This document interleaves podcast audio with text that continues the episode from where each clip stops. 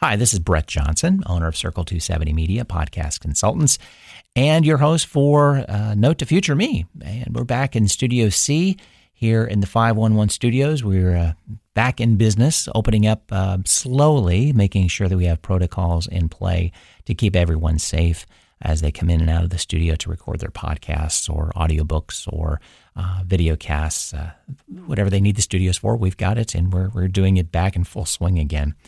And typically I use this podcast to talk to you about the business of podcasting, using podcasts for your marketing needs for your business. But it's kind of hard to do that right now amongst everything that's going on with the death of George Floyd that was recorded and shared across the internet while he was in police custody.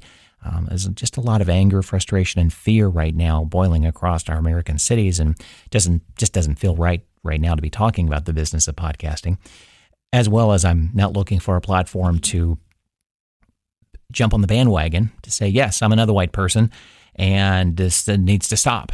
Well, yes, it does, of course, and hopefully I've been doing all that I can before and after this to make sure it doesn't. But I guess I just don't want to be another voice on social media saying it shouldn't and then go away. My point with this podcast episode today is that we need to be very, very careful and very appreciative that we have podcasting to fulfill our freedom of speech and our actually freedom of assembly, if you think about it, with your guests that you bring on your podcast, that you're allowed to go into a studio or in your home and record an episode, utilizing your right to free speech. We have to be very careful that it doesn't get infringed upon. Right now, whether you like what he posts or not, whether those posts are inflammatory or not, President Trump has gone against terms of service, basically, with Twitter and Facebook, and they do have the right as a business to take what he has said and tweeted and posted off. We don't have that problem with podcasting. We have the freedom to record and to post anything that we wish to say. Now, that is limited as well, though, too, depending on if you're using a podcast hosting platform.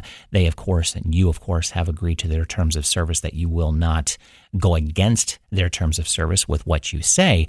But there are opportunities to be able to say what you want to say and host that audio on your own.com.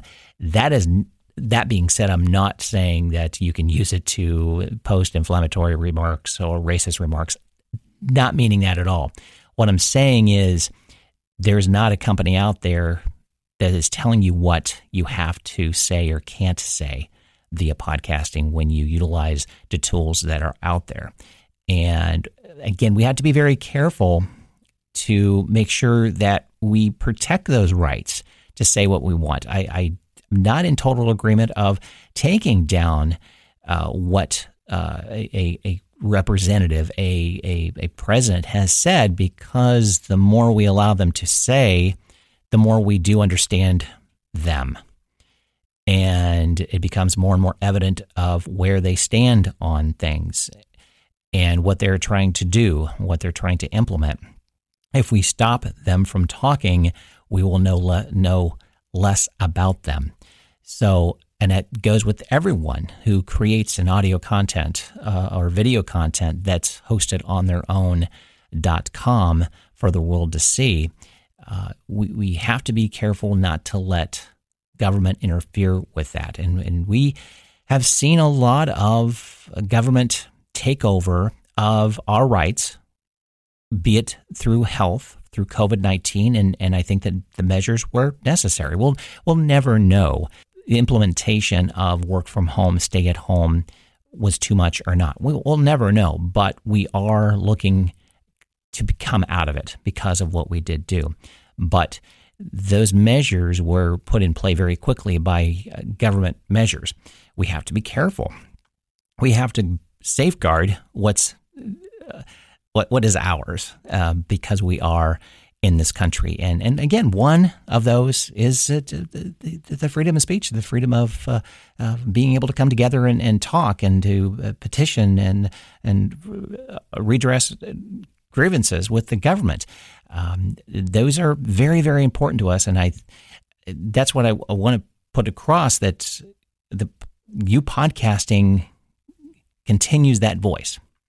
We need to continue to talk about these issues as time goes on. Don't stop talking about them. Utilize the tools that you have. If you run across any stumbling blocks, those that want to quiet you, go around them and continue to talk, because we need to get these deep-rooted issues out, and we need to find answers to what is going on, because, again, this can't continue.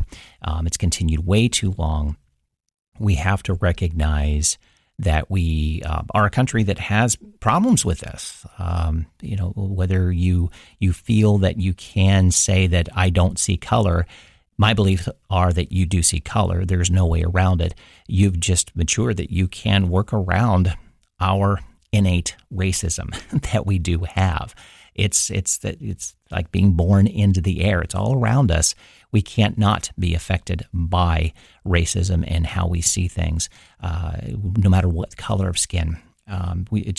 Our maturity level of how we handle those situations and respect life overall, that we're all important when it comes down to it. But we have a segment of our population that is hurting right now, and we need to step up our voices and utilize. I think one tool that's great to use is podcasting, and we need to protect that right and know that podcasting might very well be the last vestige of the safest format to keep talking and keep talking and keep talking. And I wish you well, and be careful, and look forward to getting back to where we can start to heal and we start to take care of these problems.